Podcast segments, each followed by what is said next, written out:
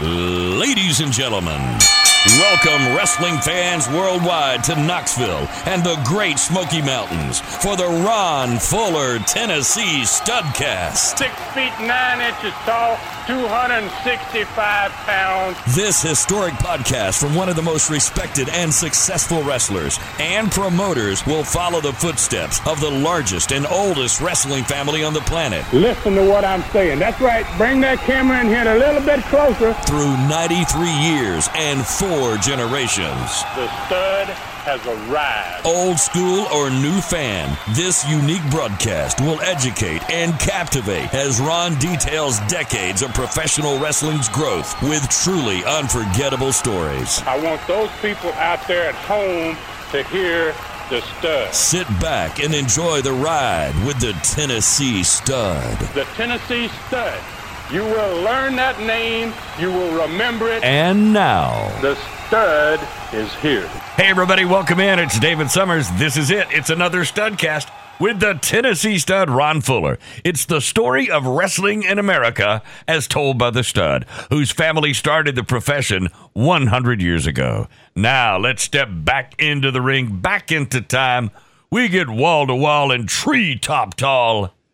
The Tennessee stud, Ron Fuller in the Great Smoky Mountains of Tennessee. Ron, what's going on, man? Oh man, looking out, looking out at the snow, my man. Got a little snow, and uh, about three or four inches. I guess up in the uh, higher elevations, that's probably double that, probably eight eight inches a foot, maybe. Wow. So uh, it's looking like Tennessee, man, in the winter now. I was checking our radar a while ago. There was some snow to the west of southeast Alabama, which is where we are.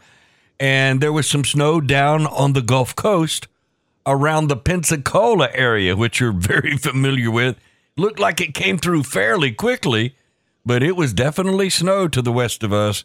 But at this point, we're going to get rain and really cold conditions over the next little while, but no snow for southeast Alabama. So, so what do you do about the snow? Do you have to take the garbage out?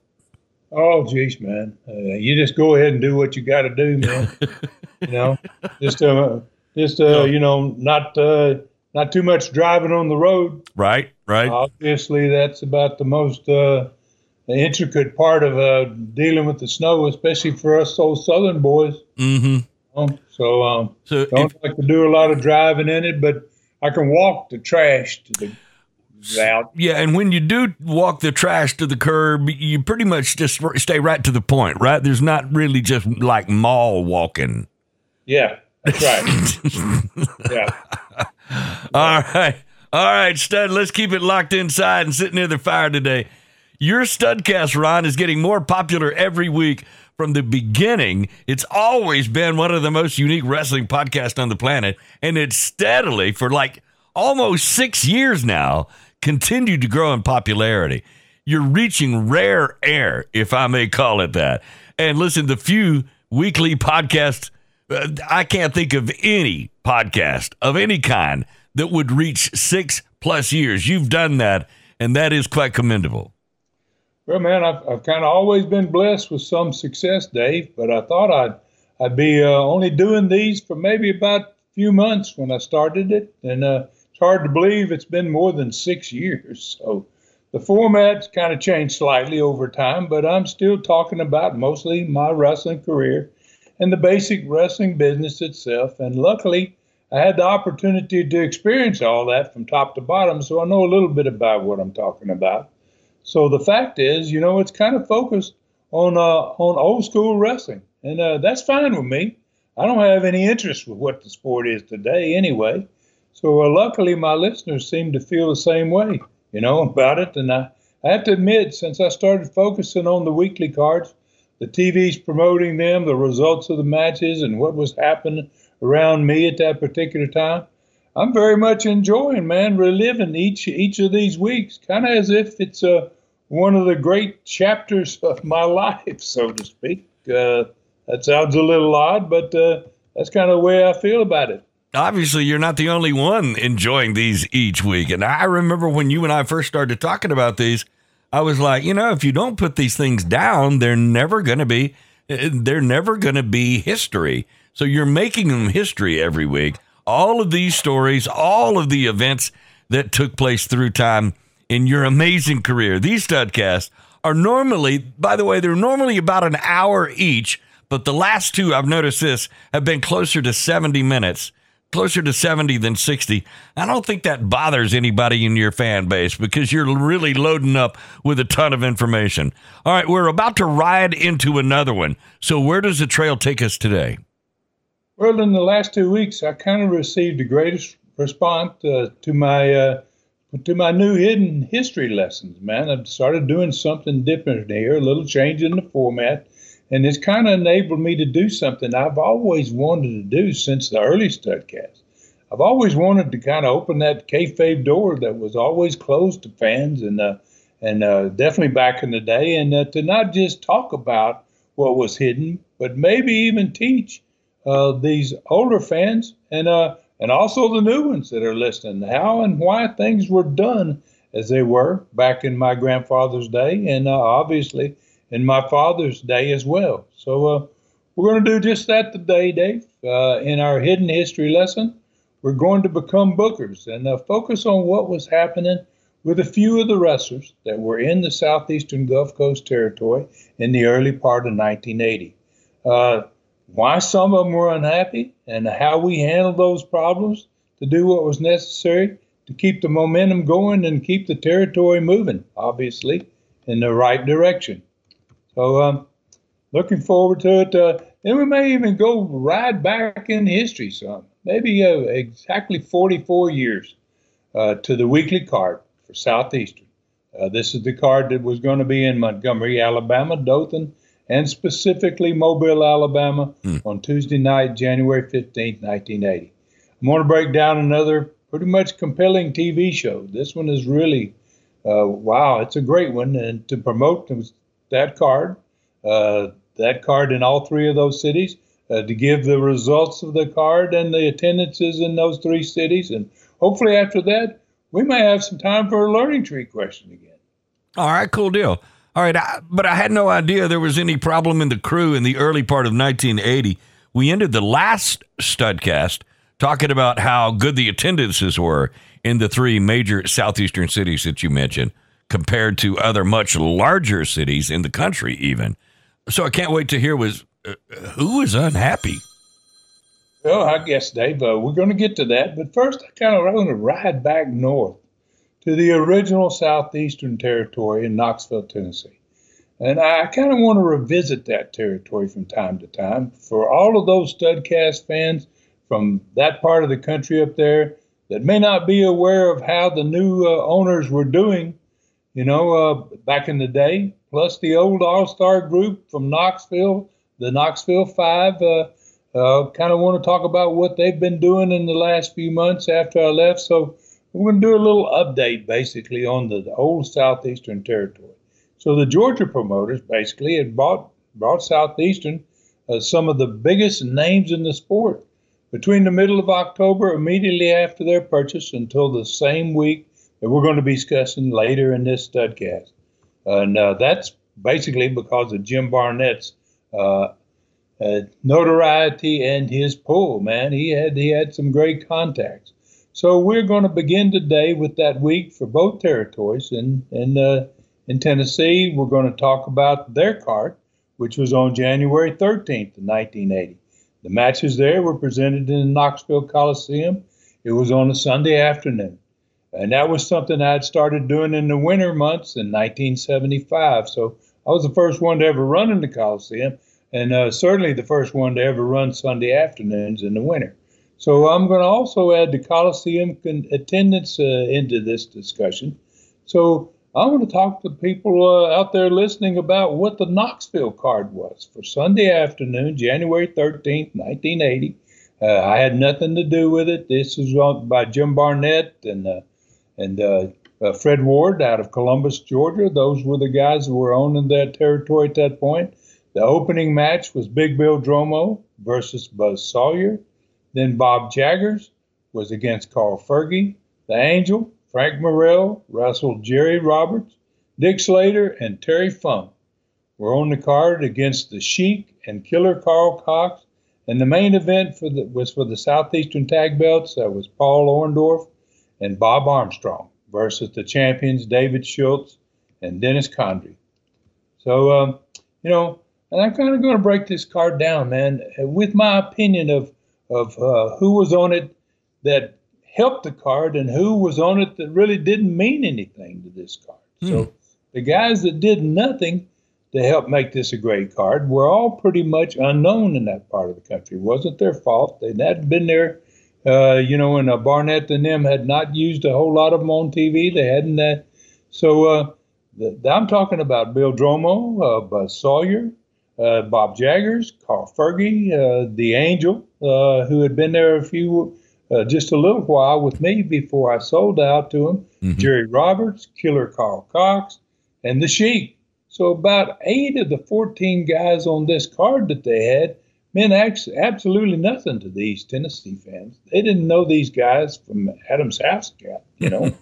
so, uh, you know, Killer Carl Cox and the Sheik were both big names around the country but pretty much unknown to the Tennessee fans. And the rest of the card now, these are the guys that really helped this card. Obviously, Dick Slater had been there a while. Terry Funk was a huge card in Knoxville. Uh, Paul Orndorff, Bob Armstrong, huge card there. Mm-hmm. David Schultz and Dennis Condrey. Uh, those were the names that mattered on this card, and uh, and all of them had been there many times, and uh, and were over. All those guys were over there. So, you know, I had kind of recommended the Georgia promoters uh, keep more talent when I sold it out, sold out to them. And they, they must not have realized the importance of keeping wrestlers that were very well known by the local fans. And wow, if you don't know the guys, you're not going to buy a ticket to go see them until you do, until you get, you know, invested in those guys. So it uh, must have affected the house dramatically. The attendance for this crowd. Uh, and I spoke to uh, Les Thatcher. I've been talking to Les Thatcher some about it because he's still there at the, during this time frame. He said the crowd on that Sunday was about half half the building, 2,500.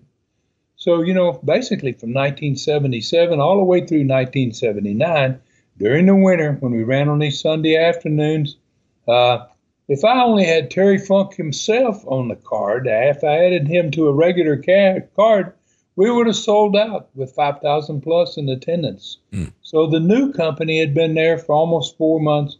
They were still struggling, to, basically, to find a way to get their business off the ground. So while I'm here, I might as well talk a little bit about the All Star group.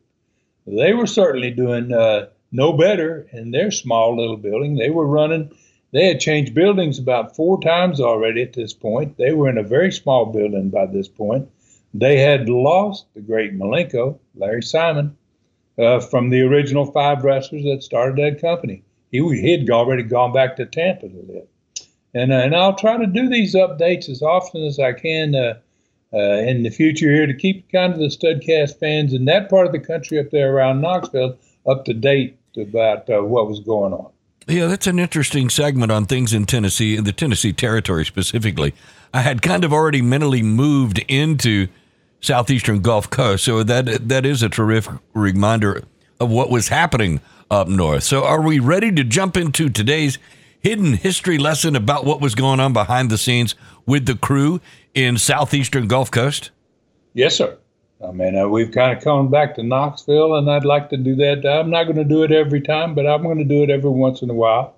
Uh, so here we are. Rob and I, we were working together on the book in uh, late December of 1979, and uh, we'd started to pick up uh, some bad signs from a couple of the wrestlers in the crew. In spite of the territory being on fire, I mean, we were doing tremendous business, as big as anybody in the country and a good booker, you know, always looked for these type of things, uh, especially when business was down. But a great booker watched for, out for a man uh, even when things were very good. So we had we had a, seen a couple of guys we felt a little bit uncomfortable with. So it made sense for there to be a, a few bad attitudes uh, when the money wasn't good each week in a territory. That wasn't uncommon. A lot of guys had a little bit of a bad attitude they weren't making any money. But as a booker, if you didn't care uh, care about it uh, right then about this bad attitudes that were popping up, you were basically doomed.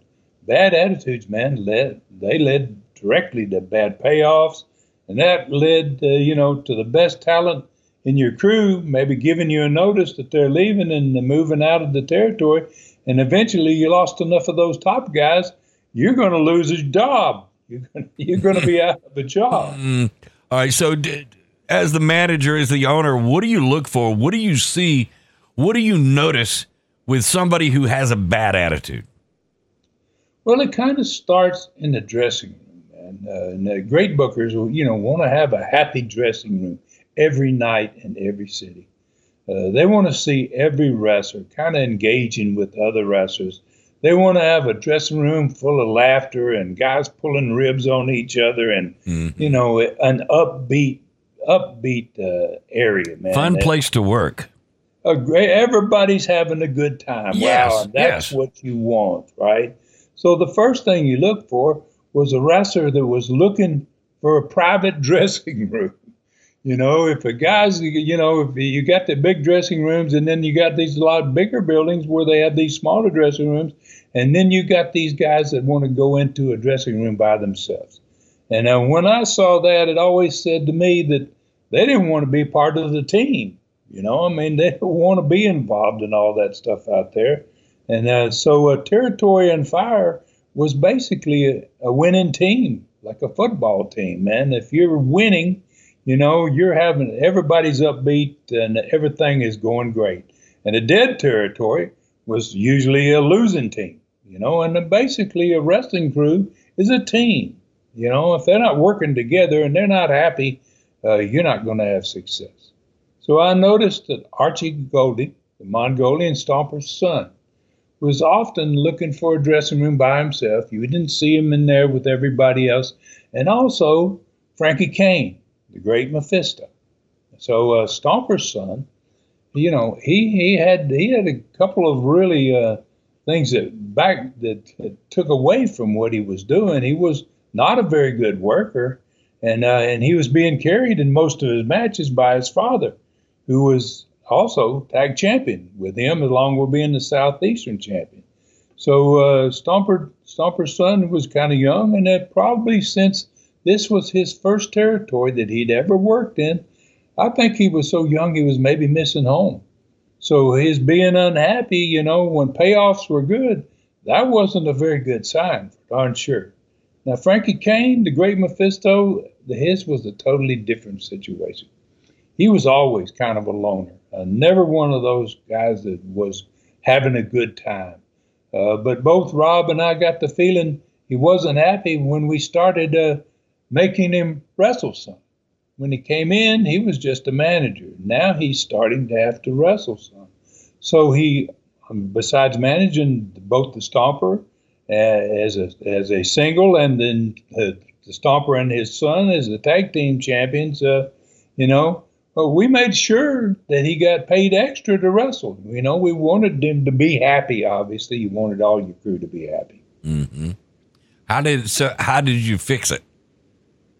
Well, you first, I mean, always you had to go if you had a, you thought you had a problem with somebody, you wanted to have a private conversation with that person to find out if there's a problem, what the problem was, if possible, you know. So, and if it could be fixed, you saw a difference in the, in their attitude. You know, if you if you heard their problem and you and you worked on it, and uh, then you and their attitude improved, then you moved forward with them. You kept them, and if not, you started to look for somebody else.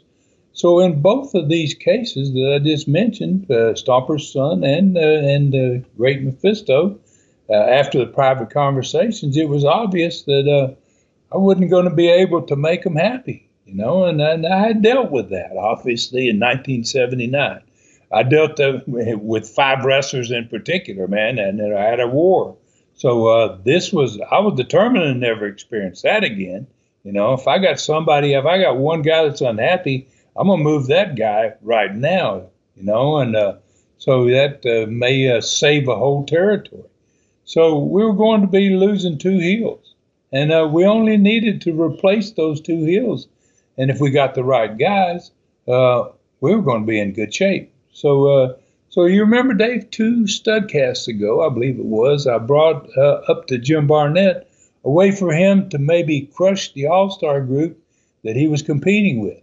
I suggested uh, that he offered him, you know, that he offer their two top baby faces, which mm-hmm. was Ronnie Garvin and Ron Wright, uh, a job, and that they that he uh, that they, they accepted uh, that would maybe kill his Knoxville competition completely. Hmm, I do I do remember that specifically. You had suggested he give Ronnie Garvin and Ron Wright a guaranteed amount of money every week to wrestle for him to take them away from the other company and also to benefit him in the Georgia ter- territory. That's correct. That's it. So we still had some competition in the Gulf Coast. We still had a little group down there running matches about three days a week. And I think it was called Tri-State Wrestling was the name of this little company. And they had two heels that had both worked for me in Knoxville and in the Gulf Coast territory. Those two heels was Don Carson and Don Fargo. So our situation was very different. I, I wasn't worried about the other company ever becoming a real threat like things happened in Knoxville. Uh, both these guys were a great fit for our territory. And uh, so Don Carson was the perfect guy to replace Frankie Cain, the great Mephisto. Uh, Carson had managed the Mongolian Stomper in Knoxville for more than a year. He'd also wrestled every night as well during that time frame and never, never had a complaint about it. Uh, Mephisto wanted to complain about it a little bit. So uh, just as important as uh, Don Carson was the best wrestler, man, to keep a dressing room upbeat and to keep a whole wrestling crew happy that I'd ever seen. I mean, Carson was amazing. Guys just loved him.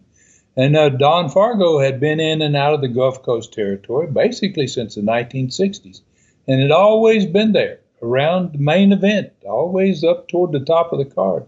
And he was also one of those guys that contributed greatly to that extremely important man, that contended dressing room that was just absolutely necessary to do good business. Okay, so I mean, I feel like you're making us part of the business itself.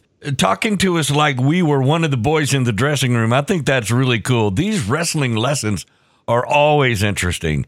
So, how soon were Mephisto and the Stomper's son, how soon before they were going to be leaving?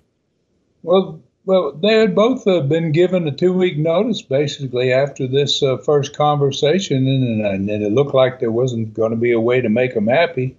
And as, as soon, and uh, we were going to replace them basically as soon as we could uh, get Carson and Fargo uh, in there and uh, and ready to take their spots.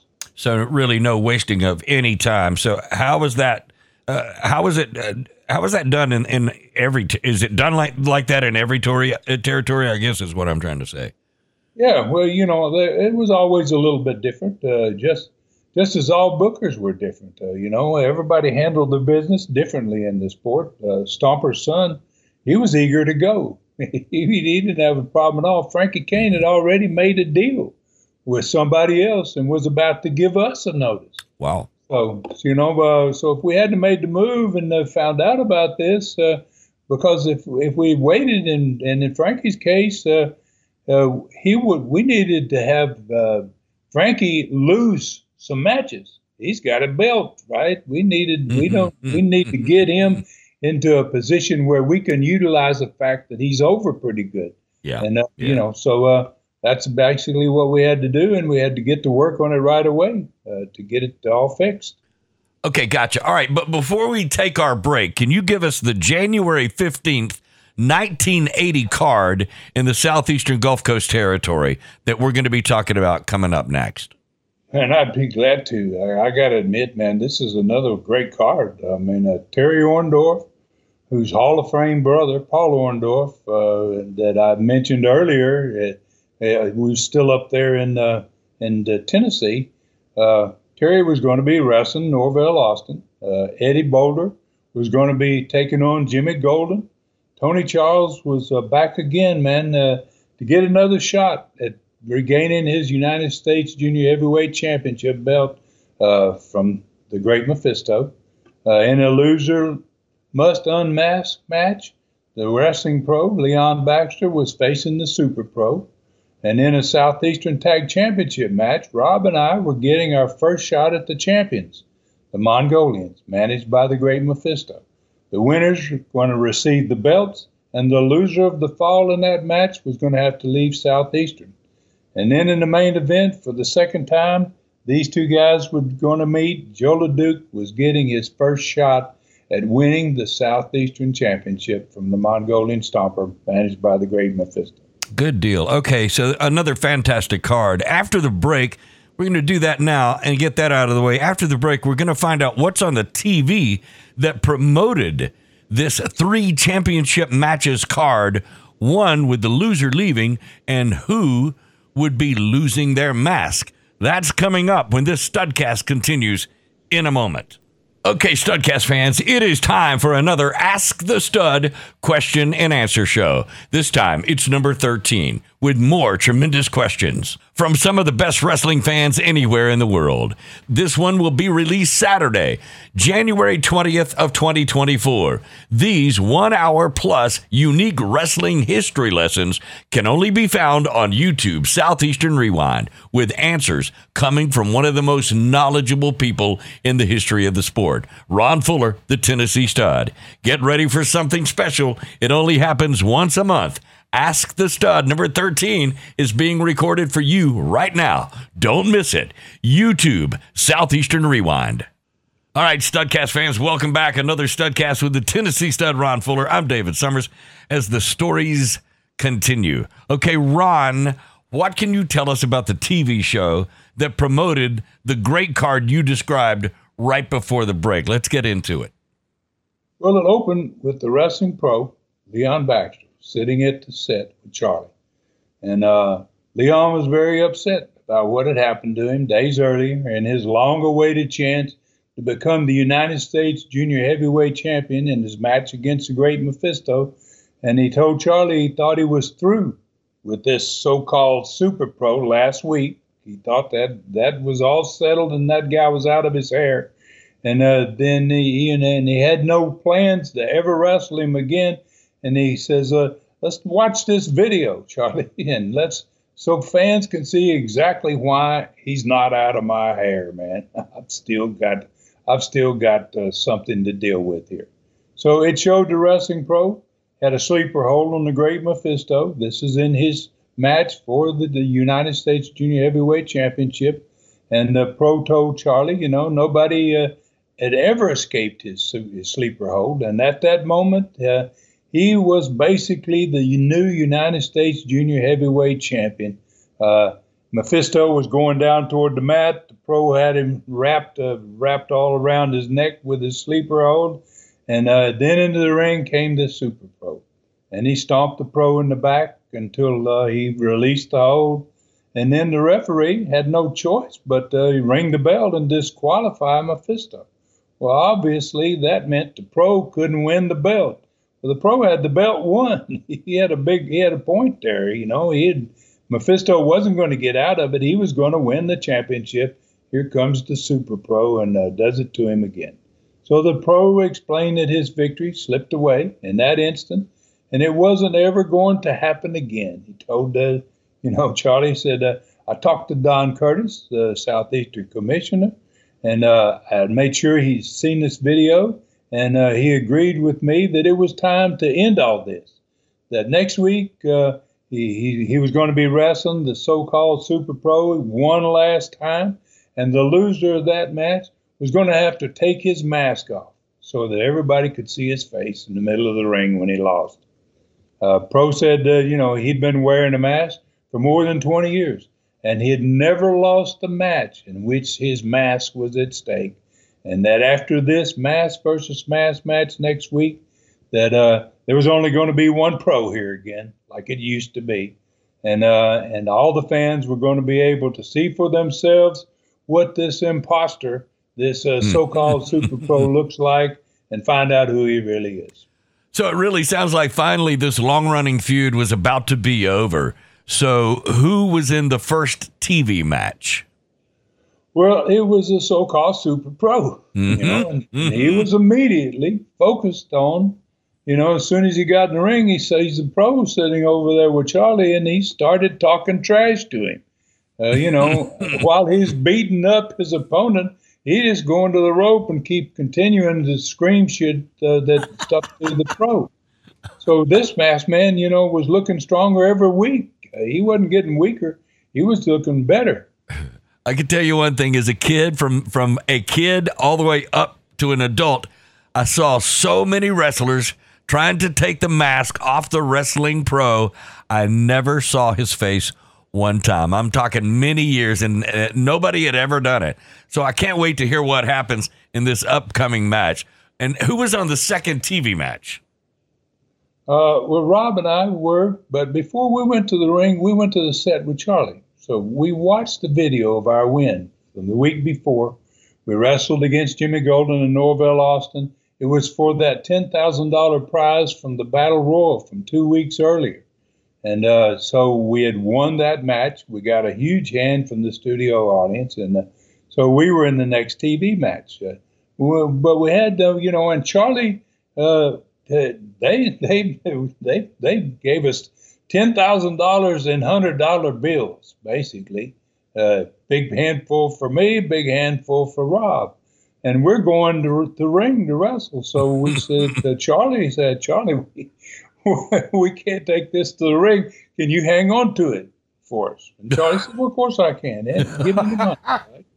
And he stuffed the cash in his pocket. So, you know, so we got a huge hand from the studio uh, audience uh, when we went into the ring. But, you know, uh, having no place to, they, we left it with Charlie. Uh, Charlie's handling the cash. And, uh, so uh, then we went to the ring to take care of business. So uh, we got a, you know, we were uh, busy in the ring, and so Jimmy Golden and Norvell Austin, they kind of paid an unscheduled visit to Charlie at the set. They started out complaining about how we stole the Battle Royal money from them, mm. and we and uh, and, and they weren't getting any sympathy from Charlie because he knew that wasn't the case. So he reminded them, you know, he said only thing I remember about the Battle Royal is that how you two guys injured Ron and Robert Fuller's daddy, their father, right? Uh, and he, so he reminded them about that, and, uh, and so then they kind of got in his face, and uh, you know, uh, they said, uh, "We we happen to know uh, that we just watched you put ten thousand dollars in your pockets, Charlie Platt." And uh, so Rob and I up in the ring were wrestling, but we're kind of keeping an eye on what's going on out here with Golden and Austin. And then all of a sudden they start physically trying to take the money off of Charlie. so we just left the ring, man, you know, and we went after the would-be thieves, man. Wait a minute, this ain't gonna happen. And uh, so the studio crowd got more than just the fight you know, for our money, uh, that they had to, you know, that they, they, they kind of lost interest in the TV match. They were watching us get the Golden and, and Austin, man. And uh, soon they took off to the head dressing room, empty handed, of course. Mm-hmm. Uh, but, uh, but they had more heat than they ever had. All right. So, w- were they going to actually take the money from Charlie? First of all, I believe Charlie said, "Yeah, I'll hold the money for you." I believe that part definitely. All right. Yeah. But yeah. But could could they have ended up in jail? I, I don't know, man. I mean, the, if they had taken the money, you know, I mean, the police probably would have had to come and get them.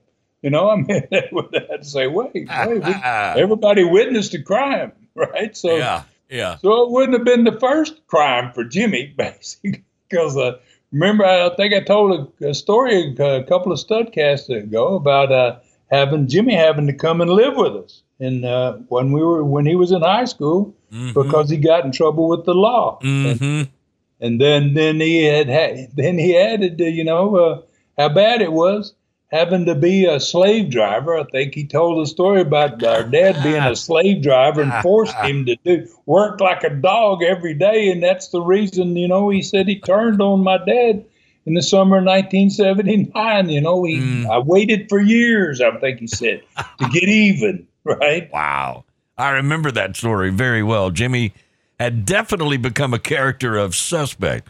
All right, so how about the personality profile on this TV show? Well, this one was all about the great Mephisto, man, and his Mongolian tag team champions. Uh, he had the Southeastern champion. He had the television champion was the Mongolian stomper. He had, uh, you know, it was a, and it was pre-recorded uh, before the audience ever was brought into the studio. It's something that Mephisto had kind of insisted upon, and uh, you know, it was done in a different part of the studio than normal. Uh, they had four championship belts between the three of them, uh, and they had a huge TV trophy, and it probably looked like I'd say where this little set that uh, they that uh, Mephisto designed basically in the studio, it probably looked like his bedroom where he was keeping all these precious prizes, man, at home. So uh, you know, Charlie, Charlie, only Charlie and Mephisto were seated in this. Uh, the two Mongols were standing behind them, and in front of them was all the treasure, man. You know, and Mephisto, he had on one of his finest Arab robes in his headgear, and uh, after being informed last week that he and his men were going to be on the next week's profile, he had obviously put a lot of thought into how he wanted to do this profile. So, uh, you know, his peacock pride, I guess that's a good way of putting it, peacock pride, mm-hmm. couldn't be hidden is uh, you know was the Mongolians standing behind him. You know they were just wow, all beaming with smiles. It was great. They was the top of their game. So he instantly took control of the profile. He welcomed Charlie to their set. he started off so here, Charlie, uh, sit down. I welcome you here, man. This is my set. so, so then he launched into what he had predicted. On the day, he said, Charlie, I'm going to take you back to the day I got here and we all arrived here month earlier, months earlier, and he goes, uh, to this godforsaken part of the world, you know. I mean, he, you know, so he was, you know, he he couldn't say enough bad things, man. So, uh, and then he said, uh, you know, and you can remember how we uh, t- took control now of all the trophies, all the belts, and we've got control of all the wrestlers here too. Really, he says, and we know we proved proven our superiority in uh, to my homeland people, and, uh, and as well as to these ignorant people in this part of the country, and, and uh, you know, and obviously the Mongols have made their homeland very proud of, for what they've done since we've been here. So he said it was quickly, you know, it became quickly obviously obvious that Charlie uh, was not expected uh, this kind of personality profile. he, he'd never done one of these. It was set up in a different place. Uh, you know, he didn't really know what to do. So he tried to take a little control of what was happening because it was apparent, and you know, it was not the, the great Mephisto. He wasn't in the plans of Mephisto to go anywhere but to where Mephisto wanted to go. So Mephisto began to name off the wrestlers that his men and he himself had dethroned to become champions here, including those that he said had permanently been eliminated from competition here by beating them in loser leave matches. He said the infidels I'm talking about, Charlie, is Kevin Sullivan, Jerry Stubbs, and Bob Armstrong. So Charlie saw an opening to get involved, you know. So he quickly brought up this upcoming Southeastern Tag Championship match between me and Rob, getting our first shots at the championship belt and the loser of the fall was going to have to leave Southeastern. And he told Mephisto, he said, uh, you know, this could mean the end of your team's dominance of that championship, the, the Southeastern Championships. So Mephisto, he didn't like it. He got mad, you know, and he, he didn't hesitate. He jumped right on Charlie. He says, "You know, you Americans are so confident." He goes, "You, y'all, y'all are the best at everything. That's what you think." And he and he says, "You take take for granted victory is always yours. And he goes, uh, and that's precisely why y'all are such losers. that is, in this upcoming Southeastern tag match, all things going to happen is another infidel is going to be leaving here, just like the three I mentioned uh, earlier. So, studio audience, uh, they let them know what they thought, even though this was pre recorded, right? They booed like crazy. Mephisto and them weren't even out there. They're watching this on the TV, but they're still got they got mad at Mephisto. He had some heat.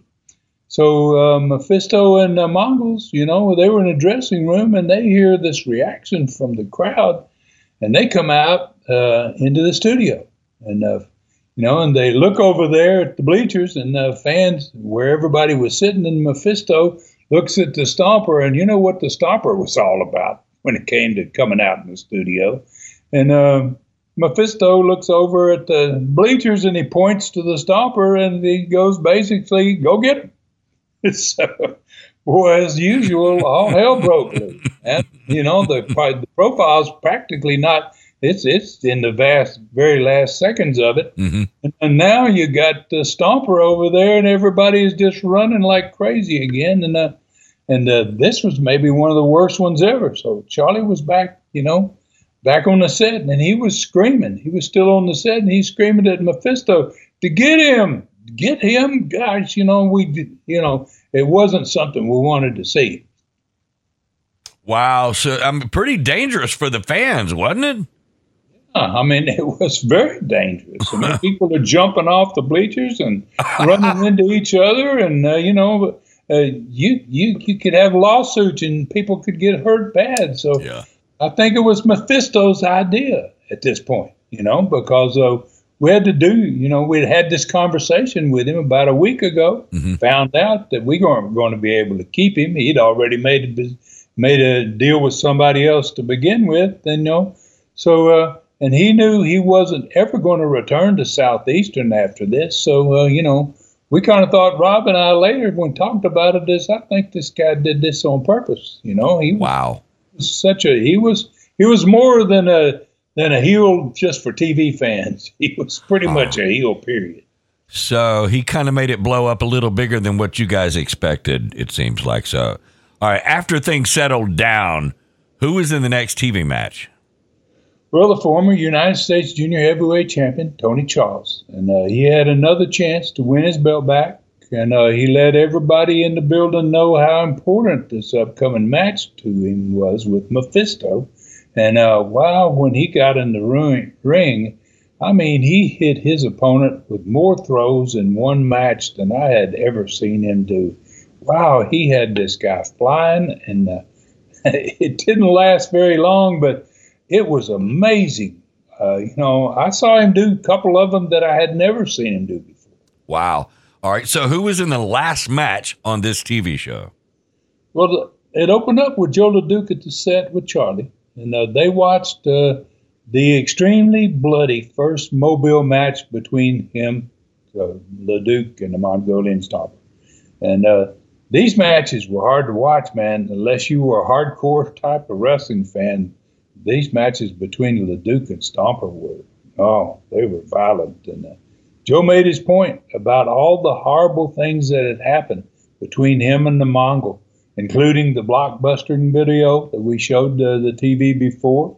And uh, now he was focused uh, on winning the Southeastern Championship. He was going to get his first shot at the title. He finished by asking Charlie who was in the last TV match. Well, that was going to be my my next question. Why did he ask that though? The reason for it, uh, you know, because uh, you know when Charlie told him uh, it was the Mongolian Stomper who was going to be in that match, Mhm. he had seen what the Stomper just pulled with all the people on the bleachers, and they had finally come back in the studio basically. So uh, Mm. he got up, he said, "Thank you very much, Charlie," and he went straight over to the bleachers and he sat down right in the middle of all the fans in the bleachers because the Stomper was going to be the next guy to wrestle. Mm-hmm. All right. So did he? you know, he, he expected them to charge him, and Stomper, Stomper, I think Stomper would have gone straight there, but Stomper, as soon as he came out of the dressing room with Mephisto, Uh-huh. his opponent was already in the ring. So was the announcer. So Stomper just charged up in the ring uh, before he even saw Joe LeDuc sitting over in the bleachers. he just went straight after the guy that he was going to wrestle, and the announcer he ba- he beat it. He just, as soon as he saw the Stomper come roaring into the ring, he jumped out. He didn't even announce the match. and Stomper grabbed this young guy, and I mean, he pounded him and he jerked him up, threw him in the ropes, kicked him in the stomach, and began just stomping him in the face. It was like, wow, he was, Stomper was really really making a scene that day. Uh, and I don't know how much uh, Mephisto, how much Mephisto had control of all that or not, but uh, Stomper was really pretty outrageous. And they, so he turned, uh, at this point, after he stomped this kid in the face a few times, the guy's bleeding, and, uh, and he turned in to the studio audience. And he jumped out of the ring and he started to charge into the audience.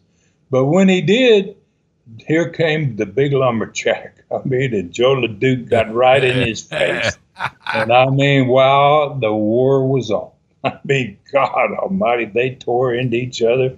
They fought up into the ring. They fought through the ring, out the far side of the ring. They fought over to where Charlie's set was, and uh, the bell was ringing. Uh, and you know, but they didn't pay any attention to the bell or anything else.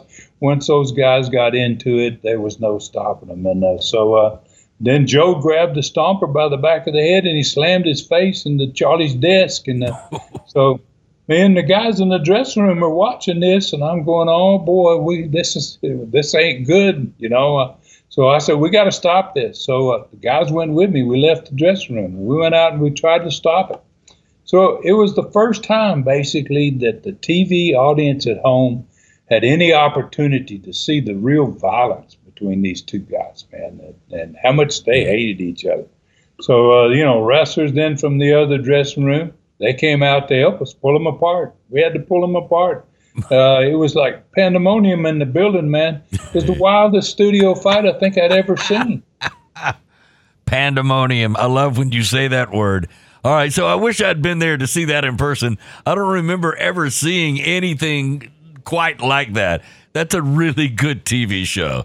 All right, so who won the matches that week?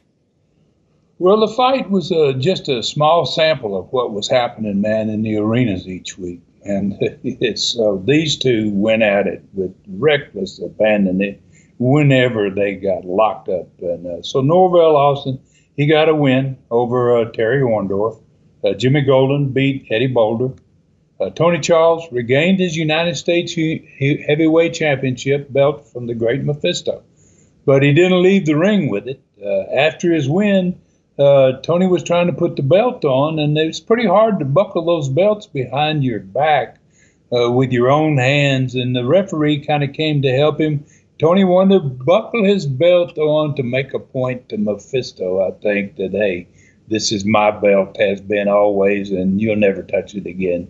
And uh, so uh, when the referee's trying to help Tony, uh, Mephisto attacked Charles from behind and he put him in his camel clutch and uh, then he left the ring, took Tony's belt. So in the mask versus mask, loser man, loser has to unmask uh, that match. The wrestling pro put the super pro to sleep again, you know, and uh, and then when he got his hand raised, then before he woke him up, you know, just to make sure that he was going to get his mask pulled off. He pulled his mask off while he's asleep. And, uh, and he set him up on his rear end and he braced him up against his knee so all the fans could see his face. And uh, then, uh, so the pro smacked him on the back, he woke him up, and he got right out of the ring and left. And uh, so his name, uh, you know, uh, was being announced. the this this super pro Super Pro's name was being announced to the crowd by the announcer, you know, and uh, so the former Super Pro realized he'd already been unmasked while he was asleep. So boy, he got he really blew up. It's like what the heck, man? He took my mask off. You know that ain't right. So he grabbed his mask. It was laying on the ring beside him, and then he grabbed the microphone away from the announcer. It was in the ring and he screamed on the microphone, you, you haven't seen the end of me yet, pro. Because, you know, you so called pro. He goes, and then he, and he headed back to his dressing room. Wow. But w- wait a second, Stud. Do you mean this wasn't over between the two of them? Well, to be honest, I mean, you know, the, there were many more correct answers than, uh, you know, than I than I expected, you know. Uh, you know, so, you know, I wasn't sure it didn't appear to me, at least the unmasked Super Pro, for sure. I'm not sure he was fit, ready to finish it, but I definitely think the wrestling pro didn't didn't want to continue with this guy. So this is a good time, Dave, uh, for me to announce the winner, I guess, of the I remember at the last, and you remember last uh, Studcast, uh, I said uh, I was going to have a little contest to see who could tell me the name of the Super Pro before he got unmasked and uh, made that announcement last week. And to be honest with you, man, there were a lot more people that knew the answer to this question than I expected. So the winner and the first to answer, uh, about 10 seconds basically after I put up the first post of uh, where, of everybody take your guess uh, who's going to be the guy. Within within 20 seconds, I got an answer, and I was like, "Son of a gun! I didn't expect that." and uh, so the guy that answered it was a guy named Mike Inslee, and uh, congratulations, Mike, you were right. But uh, obviously, many people knew who he was after he loses this match because he's going to continue wrestling the territory mm-hmm. without the mask. All right, I really enjoyed this feud over who was the real pro. Of course, I knew who the real pro was. Yes. yeah. Yes, uh, you know, and obviously, and, and I'm, I'm, probably sure you do, man, because he was. So, you know, and obviously, uh, Randy Rose was the real wrestling pro. The, I mean, uh, the real uh, super pro. Super pro, right, right. he, had been, uh, he had been masquerading with that mask and trying to get that name. And, uh, you know, so everybody knew him. And so when it was all over, Dave, you know, the next match um, on the card was uh, the Southeastern Championship match between Rob and I facing the champion Mongolians managed by Mephisto. Loser of the match had to leave the Southeast, and uh, Stomper's son was the guy that lost the match. And Robert and I became the Southeastern Gulf Coast Tag Champions uh, basically for the first time. And that's crazy. We'd been there almost two years, but he and I had never been there at the same time long enough to ever win the tag championship. So in the Southeastern Championship match, the last one between Joe LeDuc and the Mongolian Stomper, managed by Mephisto, the match began where it left off, basically on TV four days earlier. I mean, it became a bloody brawl. Uh, one referee got hurt, uh, couldn't good, had to be carried to the dressing room. The second one came to the ring, and they he ended up having to disqualify both guys in an effort to stop the fight but it didn't stop the fight. And after the bell was rung, uh, many times the bell just kept ringing and ringing. These guys just kept fighting. They went out on the floor. They went. They fought all the way back to Stomper's dressing room. Wow. Okay. So that's a great night of wrestling. So, how about the attendance for all three of those major cities? Well, you know, uh, uh, uh it was a great night, as you said, and the attendances were really, really good for all three of the major cities. They, they, in fact, they were just about the same as the week before. Every building was almost full, almost totally full. Uh, Mobile was, and Mobile was a turnaway again. Montgomery had 4,700 rather than 4,900 the week before, which is 200 less. Dothan had just about exactly the same size crowd, 5,200 people. And Mobile sold out again in Expo Hall. It had 5,600 in the building, and a lot of them couldn't get in. Don't know how many didn't get in, but uh, all three of those major cities averaged over 5,000 each. Wow. So I believe that that's pretty amazing right there. And here's some good news. I believe we are going to have enough time for a learning tree question. All right. So this one comes from Canada, and I hope I say his name right. Phil Leno it may be Phil Lynott. I think it's Phil Lynott from the Maritime Provinces asks, with your close relationship with Canadian wrestlers such as Archie Gouldie, Joe LeDuc, Ronnie Garvin, did you ever get asked to come north of the border into Canada for a short stint or just a match or two? Wow, that's a great question. Uh, you know, being a Canadian up there, uh, uh, I can I can understand you asking that. So, uh, and actually, uh, Mr. Lynott or Lynott, uh, Lynott maybe I guess it is. Uh, you know, uh, it, I, I, did get asked, but it wasn't by any of those three Canadians that you mentioned. Uh, over the years, you know, my being part of the National Wrestling Alliance as a territory owner in the National Wrestling Alliance, I developed a close relationship with Stu Hart who was the owner of the Calgary, Canada wrestling territory.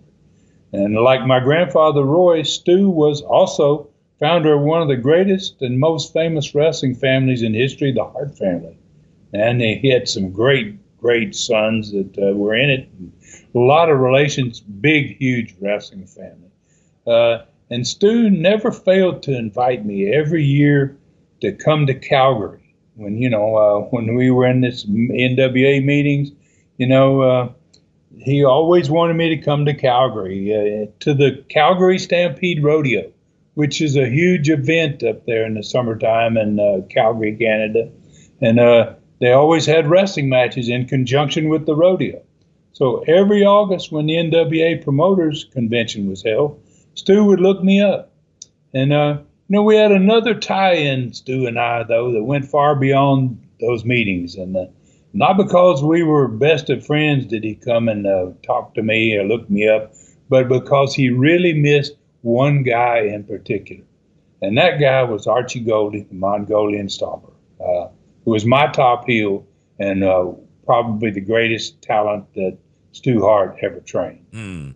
So, uh, Phil, uh, and I think that's what your name was, uh, uh, but I, but I can't resist telling at least one Stu story, man. You know, Stu Stu was one of the most unforgettable real life characters uh, of the sport, period. I don't care what part of the country or part of the world it was. And Stu, uh, you know, uh, he had a he had a strange way of talking. he was he was always to me. Uh, I enjoyed being around him. He, he had in his home in uh, he lived in Calgary, Canada, on top of a hill. He had a huge home, according to uh, Terry uh, Funk and uh, Junior. Uh, they they spent a lot of time up there. They went to every Calgary. They didn't miss a Calgary, and uh, so you know, in his home he had what was called a dungeon down in his basement of his home, and uh, and it was he had a wrestling ring in it, and and I got a feeling it was probably called the dungeon because it was uh, of all the pain that went on down there. He trained guys, and he was it was very cruel, man. So uh, uh, and there was a small room, and Archie Gouldie told me this story because Stu had trained him. He said, uh, he said Archie had this ring, and he said it was a very small basement, and he said it did it barely fit in the room. And he said one of the walls of the ring was right up against the wall of uh, of his house, and he said uh, he had he said Ron, he had taken nails and nailed these little nails into the wall of this house. And he said he didn't nail the nails all the way into the wall. He left them sticking out about a half an inch, mm-hmm. right? And uh, and he said uh, he knew where the nails were. so you know what was going on is uh, Stu and Stu got like God. Uh, geez, around the hey, Archie, uh, Archie, uh, Archie was a good guy, you know. And so he had this strange way of talking, and so uh, Archie said that uh, the first few workouts they had, they were shooting, and uh, and you know, uh, Stu wanted to find out how tough he was and whether he was going to make a wrestler or not, and. you know, so Archie said that, you know, he said, I was doing pretty good against Stu. And he said he jerked me up, Ron, and he drove me into the wall. and he said, he said one of those nails went in my back, right? And, and he said, uh, he said, he said, Stu, and then, then he said, the, the heart, he said, oh wait, wait, wow. And uh, he said, I got that guy. What happened? Uh, look, uh, you're bleeding. Uh, geez, uh, what's that? Well, wonder how that happened. You know, and, so, and he said they got started again, and Stu snatched him up again and ran him in when Archie got to where he was getting Stu about to get take Stu down. Stu drove him in on another nail. He said, he said, I figured out Ron right away. He knows where the nails are. right. So uh, it was uh, evidently pretty tough training that, mm. uh, that he went through with uh, with Stu Hart, and uh, so what a character he was. So, uh, wow. so I guess, Mr. Lynott, you know, thanks for your answer, sir. You know, and and and I was invited so I got to admit, I was invited to come and wrestle in Canada, man. And uh, and you know, I, I think I'm going to always regret that I never made that trip up there. You know, I don't believe I wanted to go down in the dungeon probably with Stu. Yeah. but I would have sure liked to have been there. Yeah, I think your daddy would have would have appreciated you more if you had been through the dungeon for a few weeks. yeah, they would have. That dad would have liked it. I don't know if I ever told that story. Today. Yeah, I don't know if he uh, he probably would have tried to help you get signed up for that stud. Listen, that's why I love these studcasts. You know, you, you, you never know what you're going to hear. You have lived a remarkable life, Ron, no doubt about it. This has been another great one, a really great one. So, where are we riding next week, Stud? Well, next week's hidden history lesson is uh, going to be uh, it's going to be a multi-show subject. I mean, I've always wanted to explain uh, what I think is one of the greatest mistakes wrestling promoters and uh, ever made in the sport was the creation of these boxing and wrestling commissions all around the country. And uh, so, uh, from my grandfather to Vince McMahon Jr. in the WWE, this story about wrestling commissions going to going to take quite a few episodes to really to really tell everybody what this is all about. Uh, it's a it, it it's going to become a truly legendary story here, I think. Uh, and part one of that we're going to get to in the next studcast, and we're going to have another great card. It was also coming again on the next studcast. Uh, there's going to be three title matches on the card next time, and it's going to one of them is going to uh, again be a loser leave. And in addition, there's going to be some new faces on the horizon that's going to change everything for the better. And hopefully, Dave, we'll have time for another learning tree question again next week.